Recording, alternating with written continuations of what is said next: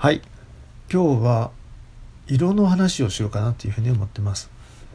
塗り壁ですね。塗り壁にいろんな色をにしてこう塗ってきたんですけどもおそらくいろんな色を塗ったのが本当に僕がこう多分日本一じゃないかなっていうぐらいいろんな色を塗りました。えー、そうですね。何十色もう本当に50色は塗ったのかな。ちょっと覚えが数えたことはないんですけども。あ例えばあるヨガのスタジオ。もうどうですか10年ぐらい前ですかね。ヨガのスタジオを塗った時はそれは色の心理学だったかな。心理学をベースにスタジオヨガスタジオはこういう色とかトイレはこういう色とか、えシャワー室はこういう色とか、えワークスペースはこういう色とかもいろんな色を塗ったんですねでさらにそうですね確か雲雲みたいにこう、まあ、要はその描くというかねウォールアートしたということだったりとかまああるいはこういろんな色を混ぜてマーブルにしたりとかねそういったことも、えー、そのスタジオであったり、まあ、他のケースでもあったと思います。えー、色のこう相談をされる時にいろんな相談のされ方があります。さっき言ったようにその色の心理学もあれば風水的な、えー、風水もそうですし、えー、占い的なもの要は運気がどうのこうのっていうのもあるでしょうし色彩学っていうのもありますし、えー、まあいろんな視点で研究されてる方も多分多いとは思うんですけども、まあ、そういうのは、まあ、置いといてですね、えー、例えば、えー、オーソドックスで言うと大体白系の壁にしたいっていう方が通常は多いと思うんですけど、まあ、特にね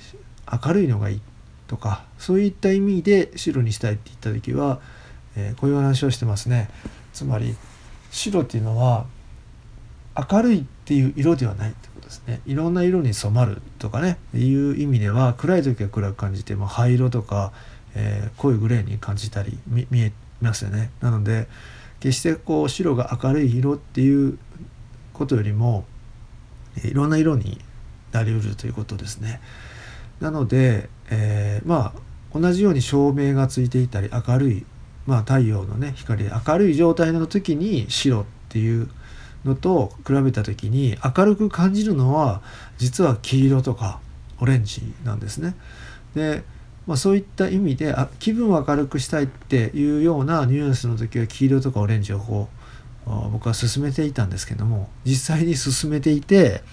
塗った人もいますしえー、前事務所なんか構えてきた時に自分自身も黄色を塗ってそれを見てですね、えー、黄色にするとか体感会っていうので黄色を見てあこれ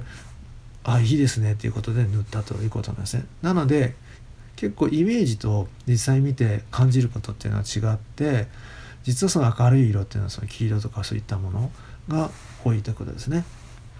あとはですねあのいろんなこだわりとかいろんななんかその、まあ、好きな好き嫌いもあるしこういったこだわりまあこういう部屋だからこういう色にしたいとかねそういうことでいいと思います。で、えー、もっと言うとですねあの非常に僕はそのいろんな色を使ってきたんですけどまだまだいろんな色を使わない人が多いですし、えー、まあオーソドックスで白がいいとか白系がいいアイボリーがいいっていうのもいいんですけどもあこの部屋はこういうふうにしたいっていうふうに変えてもいいですし、えー、あるいはですねこういろんな描いてまあ雲を描いたりとか、えー、どうですかね星を描いたりとかね、まあ、あとステンシルシートなんかで模様をつけたりっていうのも本当に面白いと思います。えー、そうですね。あの色っていうのは思った以上にあの人生の中で特にお部屋なんかはですねいろんな作用っていうか影響があるので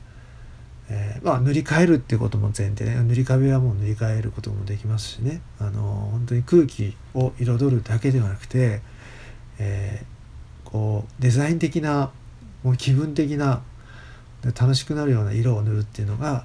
えー、僕はおすすめかなというふうに思います、えなのでねこれからも、えどんどんそういった色を塗っていこうと思います。今日は以上です。